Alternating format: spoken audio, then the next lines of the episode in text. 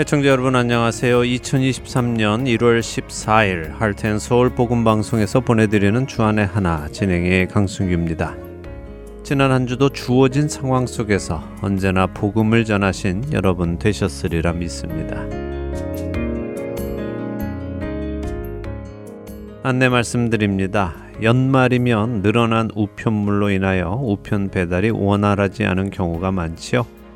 또 지난 크리스마스 기간 동안에 미국의 많은 곳은 폭설과 추위로 인해 큰 고통을 겪기도 했습니다. 그래서 그런지 많은 분들이 12월 24일 방송을 받지 못하셨거나 받으셨어도 파손된 CD를 받으셨다고 연락을 주고 계시는데요. 혹시 방송 들으시는 분들 중에도 그런 분들 계시면요. 사무실 전화번호 602-866-8999로 연락 주시기 바랍니다. 다시 보내드리도록 하겠습니다. 미안하다고 연락 안 하시면 방송을 듣지 못하게 되시겠죠. 그렇다면 그것은 오히려 저희 사역이 헛되게 되는 것이니까 꼭 연락을 주시기 바랍니다. 그리고 1월부터는 일반 CD 받으시는 분들 3장의 CD가 아니라 4장의 CD를 받으실 것인데요. 이거 역시 파손 없이 잘 도착하고 있는지 알고 싶습니다. 시간을 좀 내주셔서요. 연락 한번 주시기를 부탁드립니다. 2023년도 할텐서울 복음방송과 함께 주 안에서 장성해 나가고 함께 지어져 나가는 우리 모두가 되기를 바랍니다. 첫 찬양 함께 하신 후에 말씀 나누겠습니다.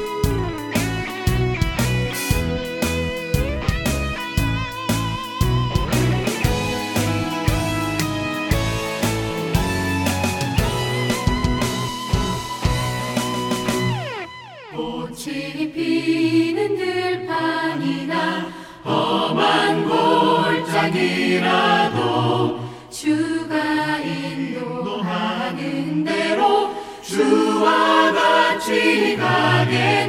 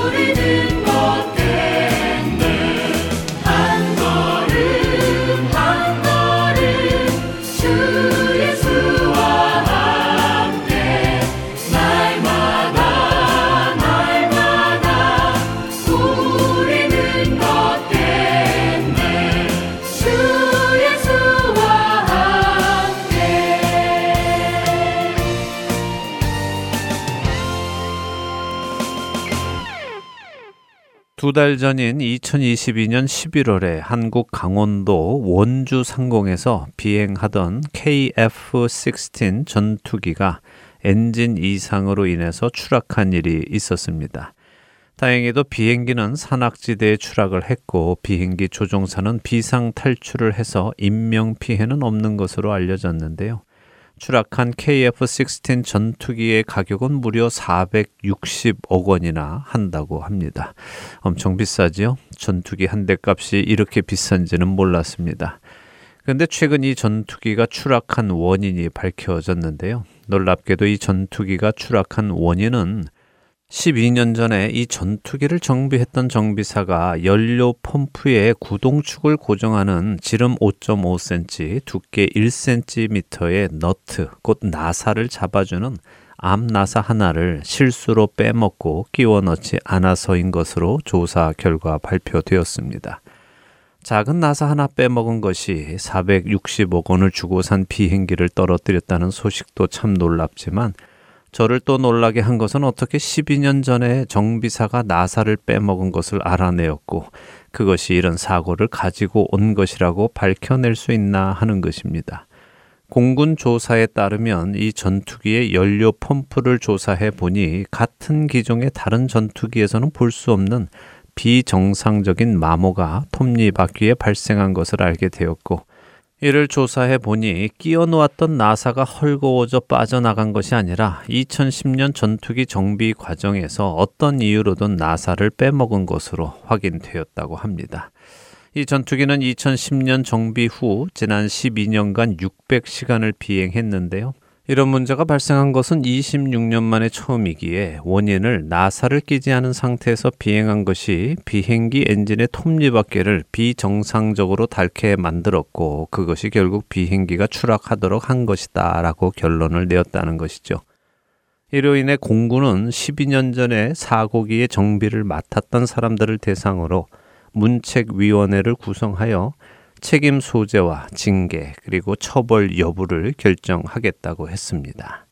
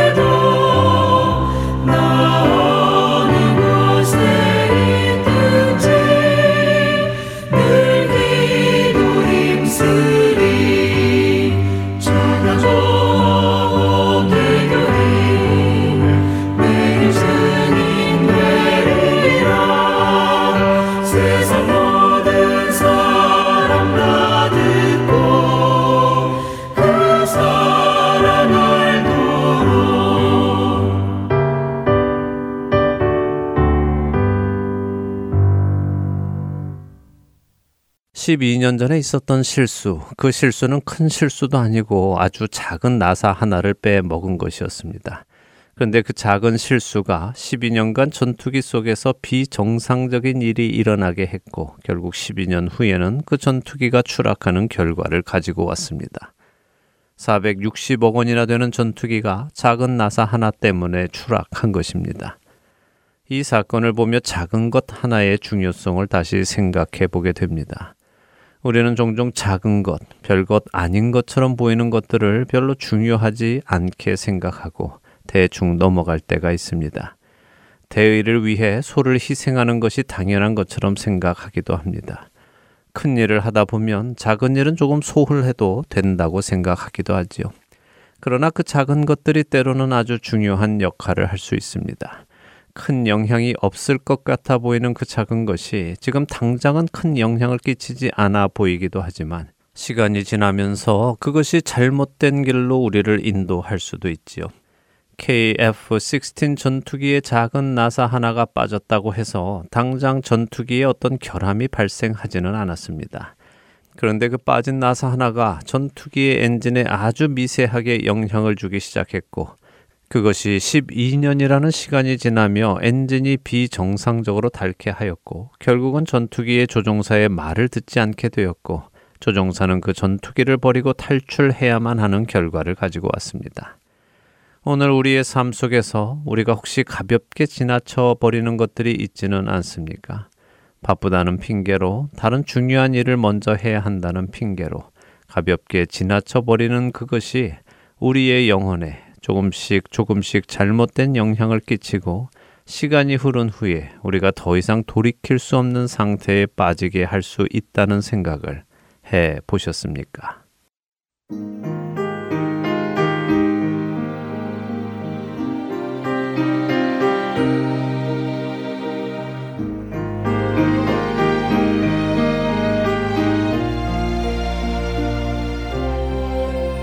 나의 갈 길 다가도록 예수 인도하시니 내 주 안에 있는 긍휼 어찌 의심하리요?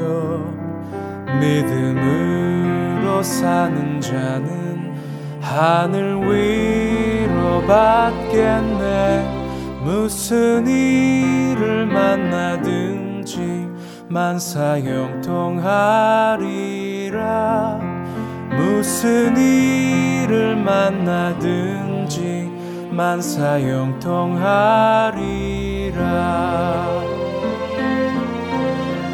나의 갈 길 다가도록 예수 인도하시니 어려운 일 당한 때 도 족한 은혜 주시네. 나는 심히 고단하고 영혼 매우 가라나. 나의 앞에 반석에서 샘물 나게 하시네. 나의 앞에 반석에서 샘물 나게 하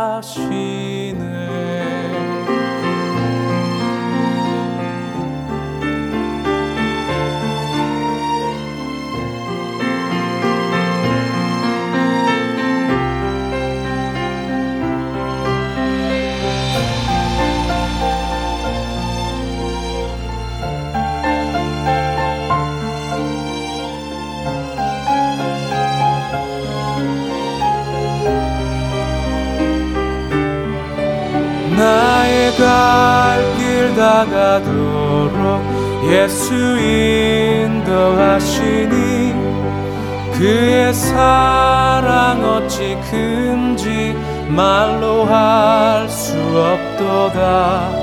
성령 감화 받은 영혼 하늘 날아갈 때에 영영 부를 나의 찬송 예수 인도하셨네 영영 부를 나의 찬송 예수 인도하셨네.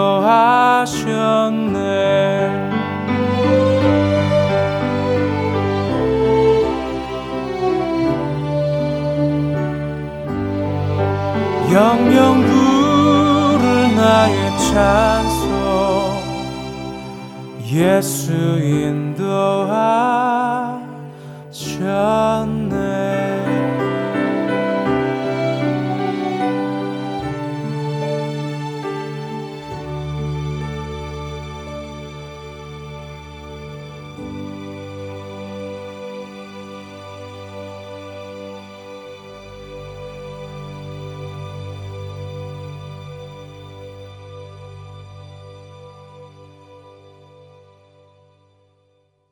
여러분과 함께 기도하는 1분 기도 시간입니다. 오늘은 테네시주 낙스빌 한인사랑교회 정진은 목사님께서 기도를 인도해 주십니다.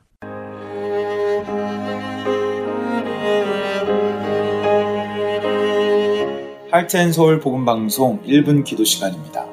저는 낙스빌 한인사랑교회를 섬기는 정진은 목사입니다. 니에미야 8장 10절에 하나님께서는 이렇게 말씀하셨습니다. 근심하지 말라. 여호와로 인하여 기뻐하는 것이 너희의 힘이니라. 하나님을 기뻐하려면 그분을 알아야 합니다. 우리를 향한 신실하신 그분의 사랑, 우리를 향한 한량없는 그분의 은혜, 그분이 우리를 향한 그 깊은 마음을 알면 그분을 생각만 해도 기쁘게 됩니다. 2023년이 밝았습니다. 오늘 이렇게 한번 같이 기도하고 싶습니다. 하나님, 2023년 다른 어떤 한 해보다 하나님을 더 기뻐할 수 있도록 하나님이 날 향한 그 사랑과 은혜가 얼마나 크신지를 더 알아가는 한 해가 되게 하여 주옵소서. 이 기도가 우리 2023년을 더 복된 한 해로 만들어 주실 줄 믿습니다. 우리 이 마음으로 다 함께 기도하겠습니다.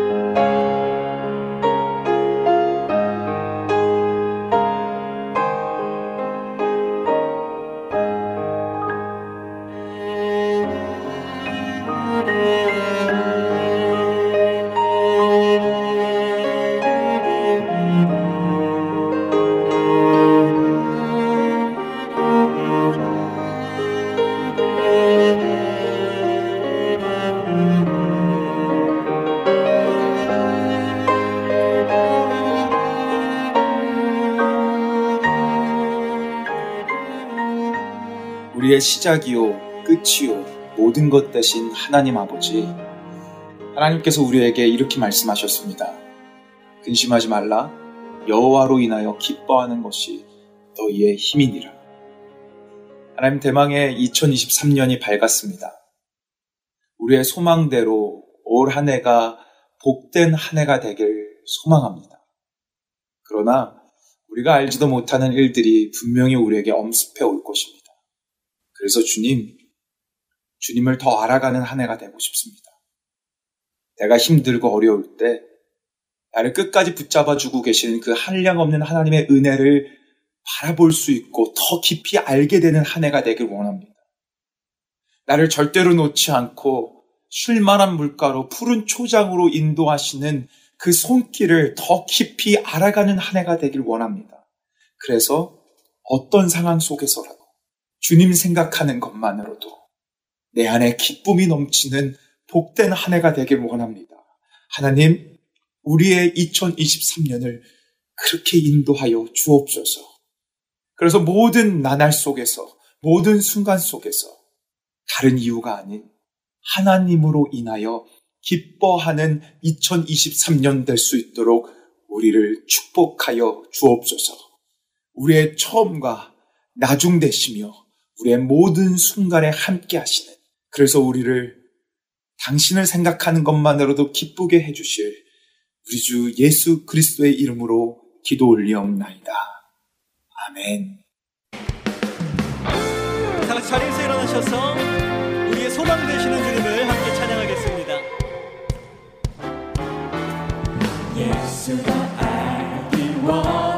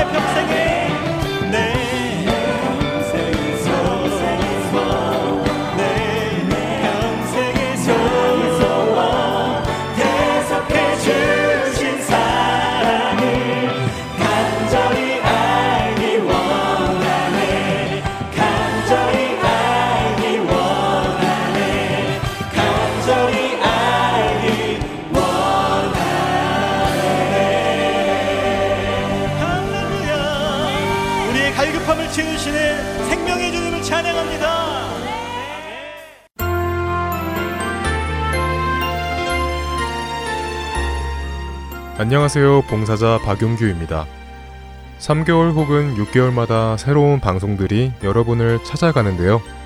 지난 방송을 다시 듣고 싶어 하시는 분들이 많이 계시더라고요. 그런 분들을 위하여 그 방법을 말씀해 드리겠습니다. 홈페이지 www.heartandseoul.org로 접속하셔서 특별 방송을 클릭하시면 됩니다.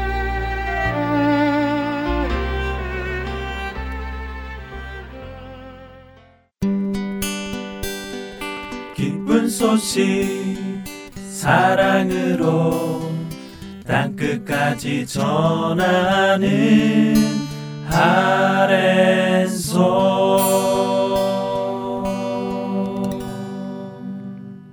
누가복음을 공부하는 시간입니다. 누가의 복음으로 이어드립니다.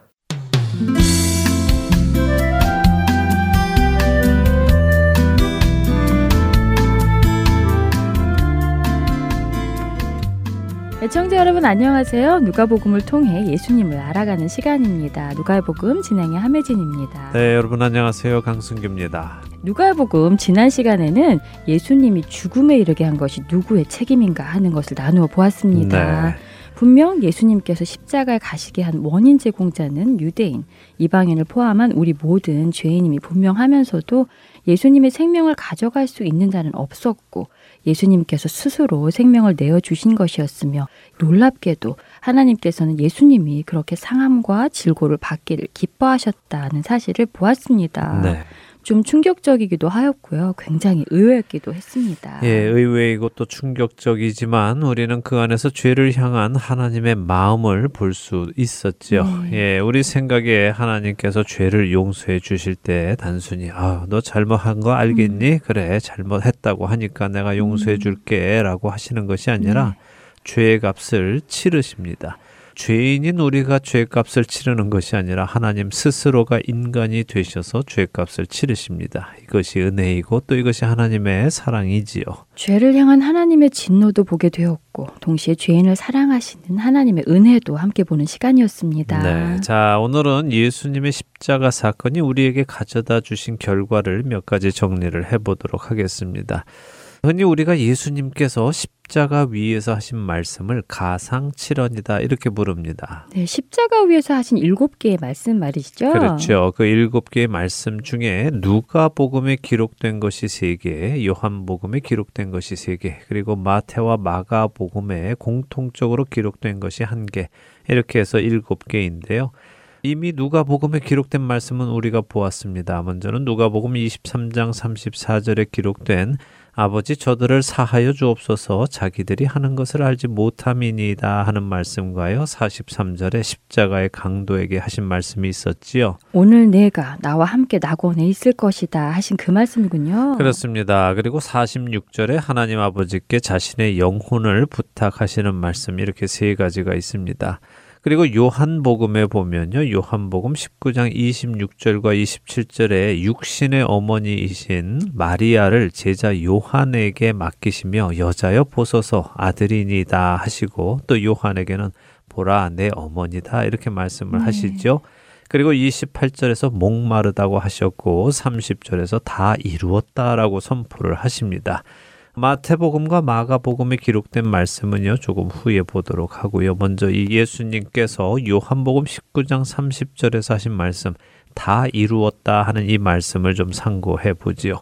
예수님은 무엇을 다 이루었다라고 하신 것일까요? 제가 듣기로는 여기 다 이루었다 하시는 말씀은 다 지불했다라는 의미라고 들었는데 아닌가요? 아, 맞습니다. 다 이루었다 하시는 이 말씀은 다 치루었다, 다 지불했다 하는 의미의 말씀입니다. 근데 무엇을 다 지불했다는 것일까요?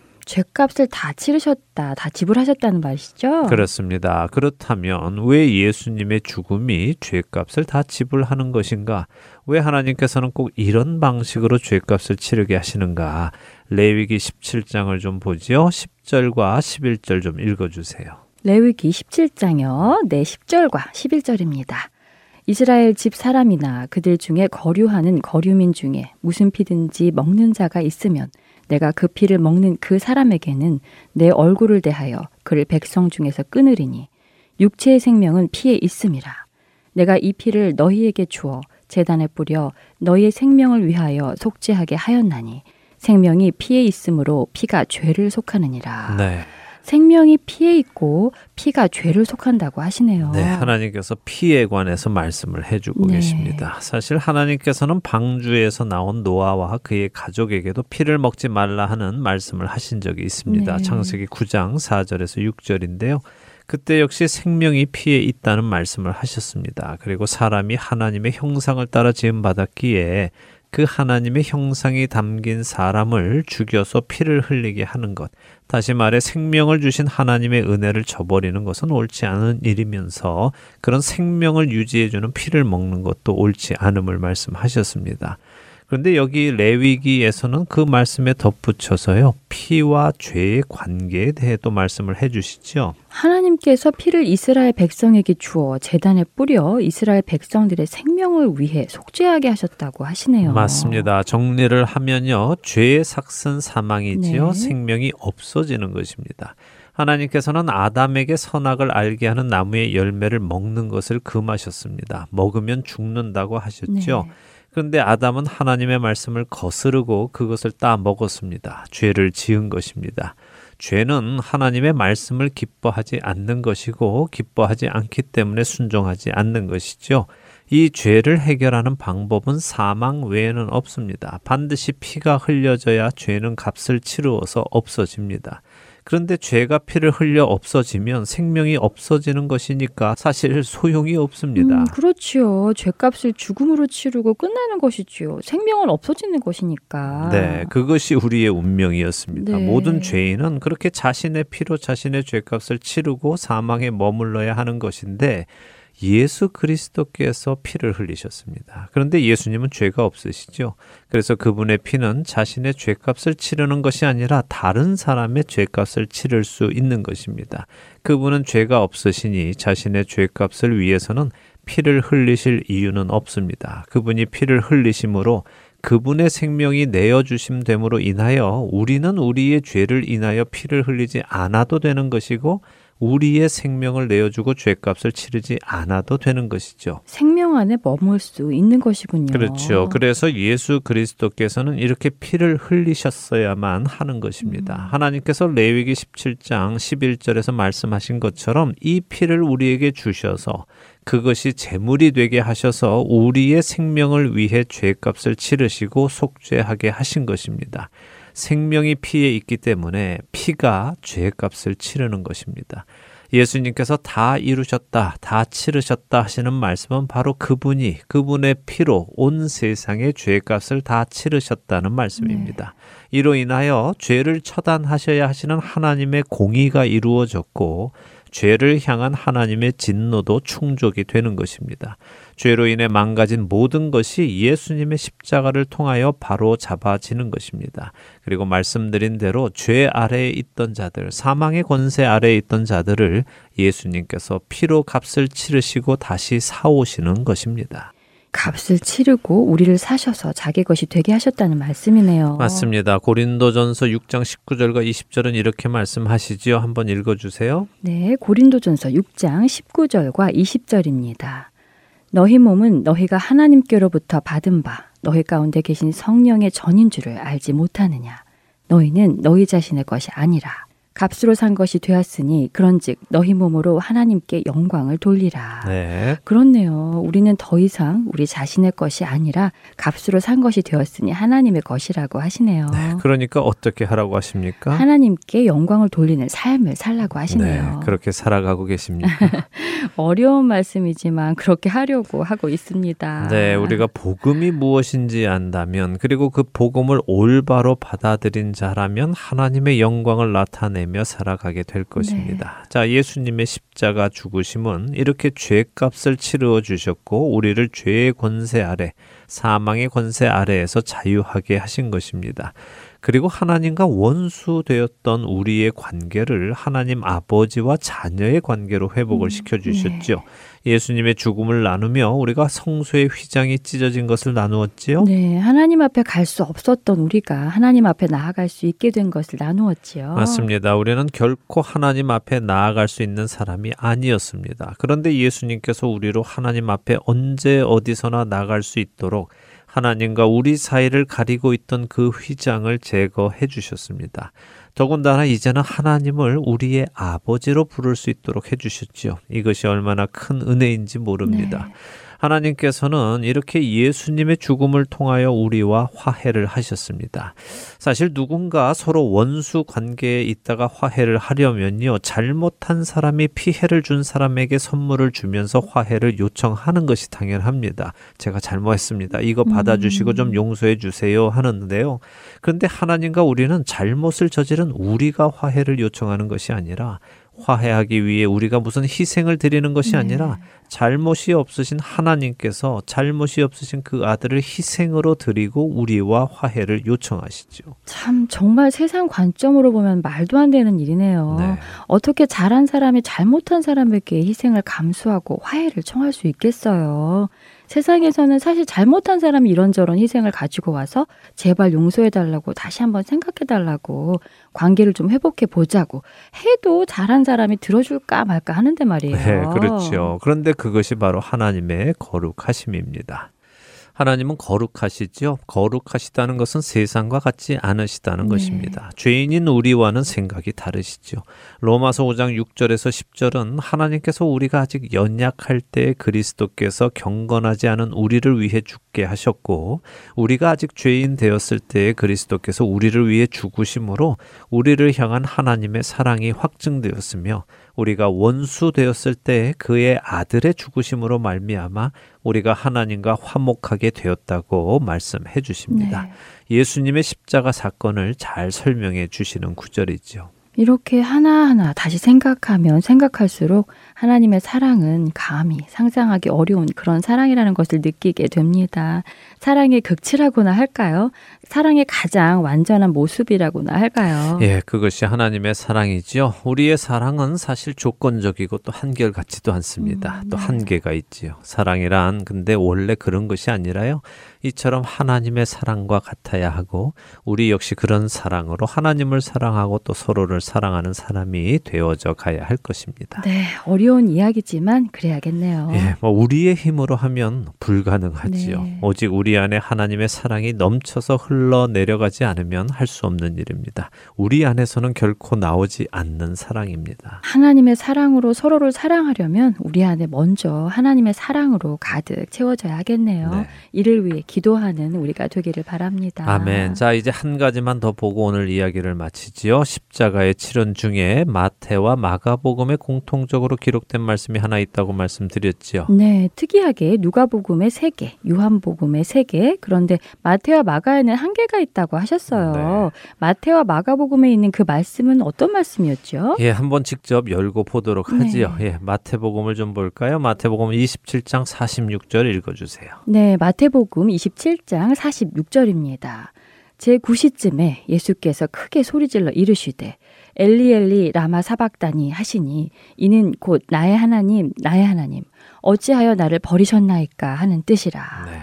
아, 이 말씀이군요. 잘 아시는 말씀이죠? 네, 예수님께서 십자가 위에서 하나님께 어찌하여 나를 버리셨느냐고 외치시는 것이지요. 예, 뭐 많은 분들이 그렇게 생각하십니다. 또 대부분의 신학자들도 이 말씀을 예수님께서 이제 죽으심으로 영원 전부터 이어져 왔던 하나님과의 연결이 끊어지기 때문에 괴로운 심정으로 이 말씀을 외치신다. 이런 설명을 하기도 합니다.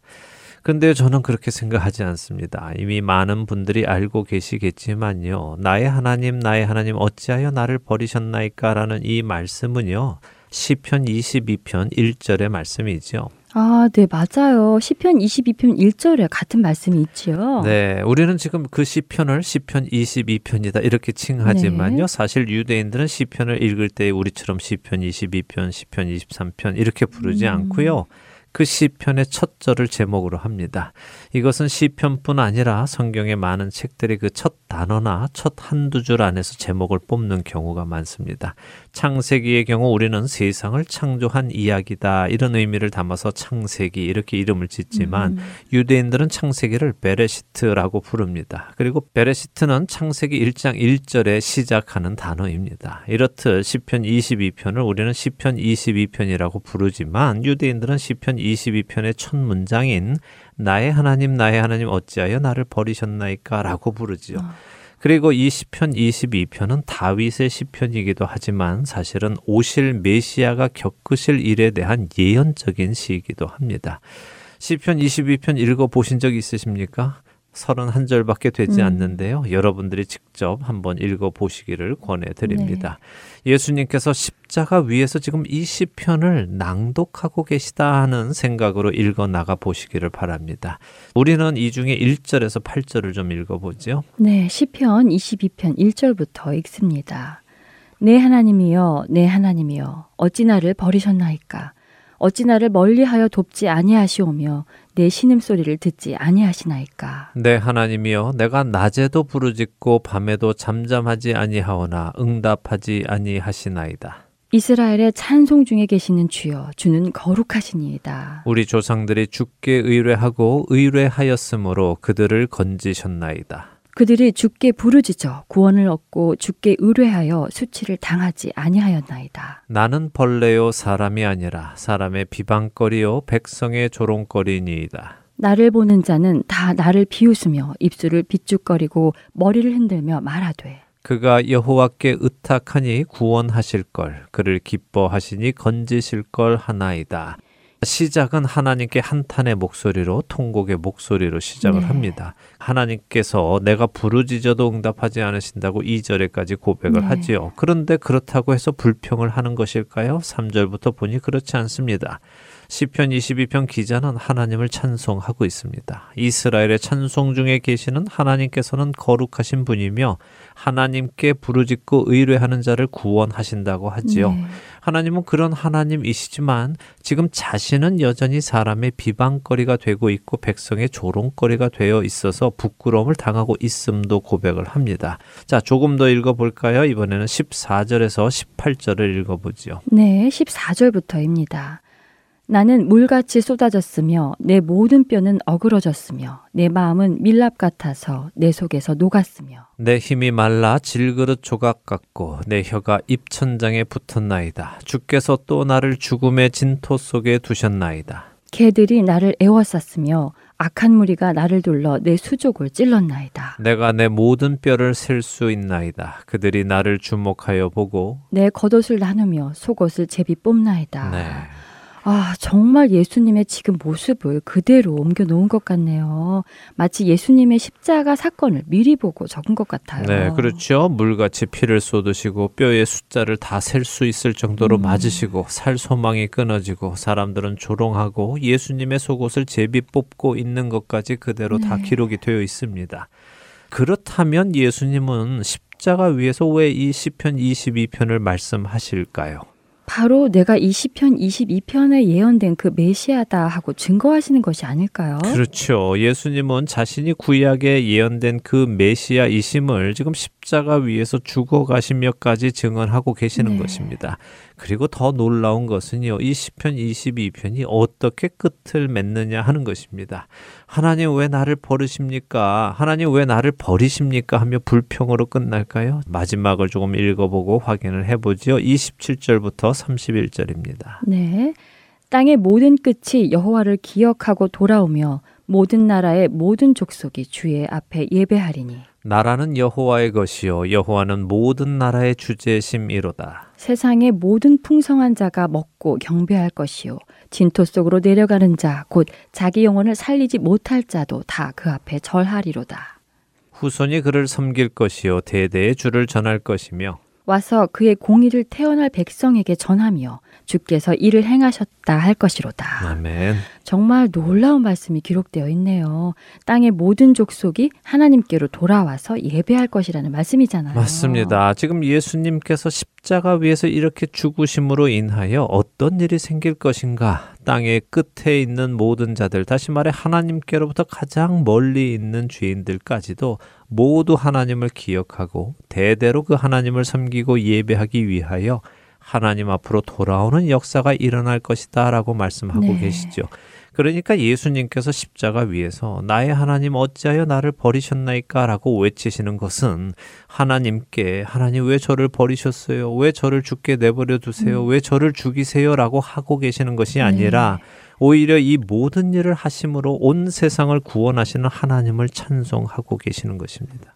모든 나라의 주인이신 그분이 이 일을 행하셨다. 그러니 그분을 찬송하라 라고 십자가 위에서 죽어가면서까지 말씀하시는 것입니다. 마지막까지 하나님을 사랑하고 순종하신 모습을 보여주시는 것이군요. 네. 정말 놀랍습니다. 네, 예수님의 바로 이러한 온전한 순종이 우리의 모든 죄값을 없어지게 해주셨고요. 우리로부터 죽음을 가져가시고 대신 우리에게 생명을 주신 것입니다.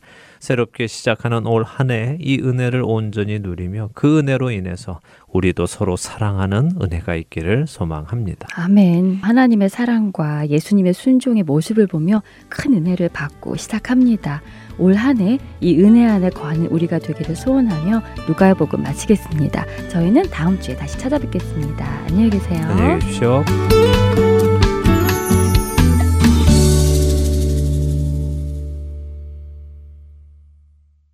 주를 경배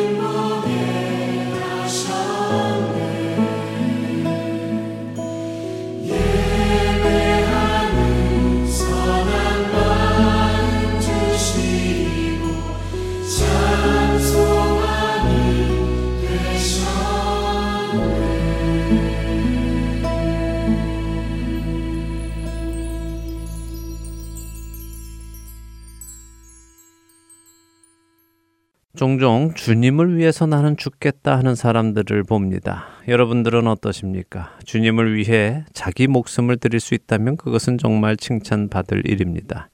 그런데 주님을 위해 죽을 수 있는 사람이 되려면 주님을 위해 살 수 있는 사람이 먼저 되어야 한다는 것을 아십니까? 내 마음대로 살다가 죽는 순간에 주님을 위해 죽는 것은 지극히 어려운 일입니다. 물론 그렇게 하는 사람도 없지는 않겠지만 그건 정말 어려운 일이지요. 평소에 주님을 위해 살아가는 사람이 죽을 때도 주님을 위해 죽을 수 있는 것입니다. 여러분은 어떠십니까? 매일의 삶을 주님을 위해 살아가고 계십니까? 주님을 위해 산다는 것은 무엇일까요? 주님을 위해 산다는 것은 우리가 생각하듯 그렇게 거창한 것은 아닙니다. 자신의 직업을 버리고 오지에 나가 선교를 해야 하는 것만이 주님을 위해 사는 것은 아닙니다. 하던 직장을 내려놓고 신학을 해서 목사가 되는 것만이 주님을 위해 사는 것도 아니지요. 교회의 어떤 중직을 맡고 이런저런 봉사에 참여하는 것만이 주님을 위해 사는 것도 아닙니다. 이런 일들이 다 주님을 위해 사는 것은 맞지만 주님을 위해 사는 것은 우리의 매일의 삶 속에서 주님의 말씀을 귀 기울여 듣고 그 말씀을 따라 살아가 보는 것입니다. 비록 하나님의 말씀이 나의 죄성을 거스리는 말씀이기에 쉽게 따라지지 않고 계속해서 실수하고 실패한다 하더라도 포기하지 않고 또다시 그렇게 살아보려고 하는 그것이 주님을 위해 사는 것입니다. 예수님은 마태복음 5장 16절에서 이렇게 말씀하십니다. 이같이 너희 빛이 사람 앞에 비치게 하여 그들로 너희 착한 행실을 보고 하늘에 계신 너희 아버지께 영광을 돌리게 하라. 예수님의 말씀을 들어보면 우리로 사람들이 하나님께 영광을 돌리게 하며 사는 방법이 있는데 그 방법이 너희 빛이 사람 앞에 비치게 하는 것이라고 하시죠. 그렇다면 그 빛은 무엇일까요? 뭔가 대단한 것일까요? 앞절인 14절과 15절을 보면 예수님은 이렇게 말씀하십니다. 너희는 세상의 빛이라 산 위에 있는 동네가 숨겨지지 못할 것이요 사람이 등불을 켜서 말 아래에 두지 아니하고 등경 위에 두나니 이러므로 집안 모든 사람에게 비치느니라 예수님의 말씀에 의하면 우리는 마치 세상을 비치는 등불과 같은 존재라고 하십니다. 근데 그 등불은 스스로 켜지는 것은 아닙니다. 그리고 스스로 어느 자리에 가는 것도 아니지요. 사람이 등불을 켜서 자신이 필요한 곳에 두고 비추게 한다는 것입니다. 그렇기에 우리가 사람들로 하여금 하나님께 영광을 돌리게 하는 것은 우리를 부르신 주님께서 우리를 두신 그 자리에서 주님의 말씀을 따라 살아갈 때 일어나는 일인 것입니다. 무언가 대단한 일을 하려고 하지 마시기 바랍니다. 하나님의 작은 한마디 말씀에도 순종하며 살아가 보려고 노력하시기 바랍니다. 하나님께서 하지 말라고 하신 것들을 하지 않으려 하고 하나님께서 하라고 하신 것들을 해 보려고 노력하는 그 삶. 그렇게 작은 일에 충성하며 살아갈 때 주님은 우리를 통하여 그분의 뜻을 이루어 나가실 것입니다. 이것을 작게 여기고 가볍게 여긴다면 우리는 시간이 흘러 주님으로부터 멀어지는 것을 경험하게 될 것입니다. 큰 일에만 집중하지 마시기 바랍니다. 매일의 삶 속에서 한 절이라도 말씀을 읽고 잠시라도 기도하고 그리고 그 말씀대로 살아보려는 노력을 계속해서 해 나가시기 바랍니다. 예수님은 누가복음 16장 10절에서 이렇게 말씀하셨습니다. 지극히 작은 것에 충성된 자는 큰 것에도 충성되고 지극히 작은 것에 불의한 자는 큰 것에도 불의하니라. 우리의 삶 속에서 작은 일에서부터 충성되게 살아가는 훈련을 하는 우리가 되기를 원합니다. 주님을 사랑하기에 주님의 말씀을 읽고 주님을 사랑하기에 주님께 의뢰하고 주님을 사랑하기에 주님의 말씀을 따라 살며 주님과 동행하는 저와 애청자 여러분이 되시기를 간절히 소망하며 오늘 주안의 하나 여기에서 마치도록 하겠습니다. 함께 해주신 여러분들께 감사드리고요. 저는 다음 주 이 시간 다시 찾아뵙겠습니다. 지금까지 구성과 진행의 강순기였습니다. 애청자 여러분 안녕히 계십시오. 복 있는 자는 악인의 길 쫓지 않으며 교만한 자의 자리에도 앉지 않고 오직 여호와의 율법을 즐거워하여 그 율법을 주야로 묵상하는 자로다.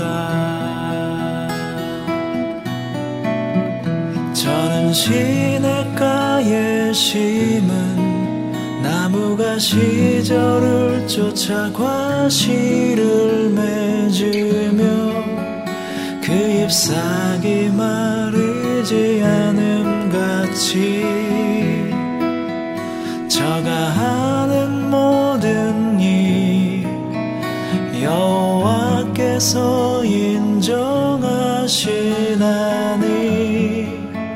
그 행사가 형통하리.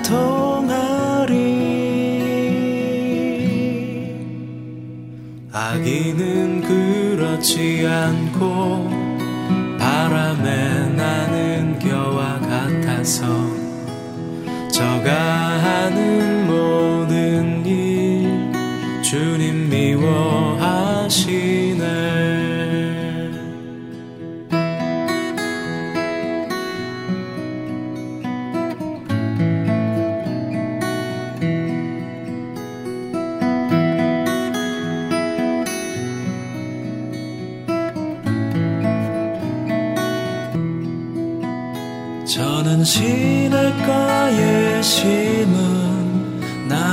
시절을 쫓아 과실을 맺으며 그 잎사귀 마르지 않음 같이 저가 하는 모든 일 여호와께서 인정하시나니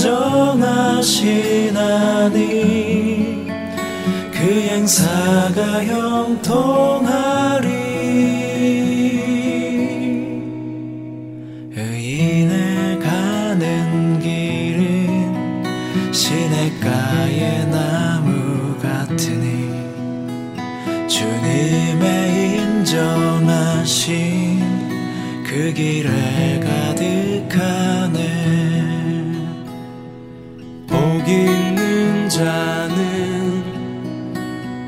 악인의 길 쫓지 않으면 그 율법을 주야로 묵상하는 자로다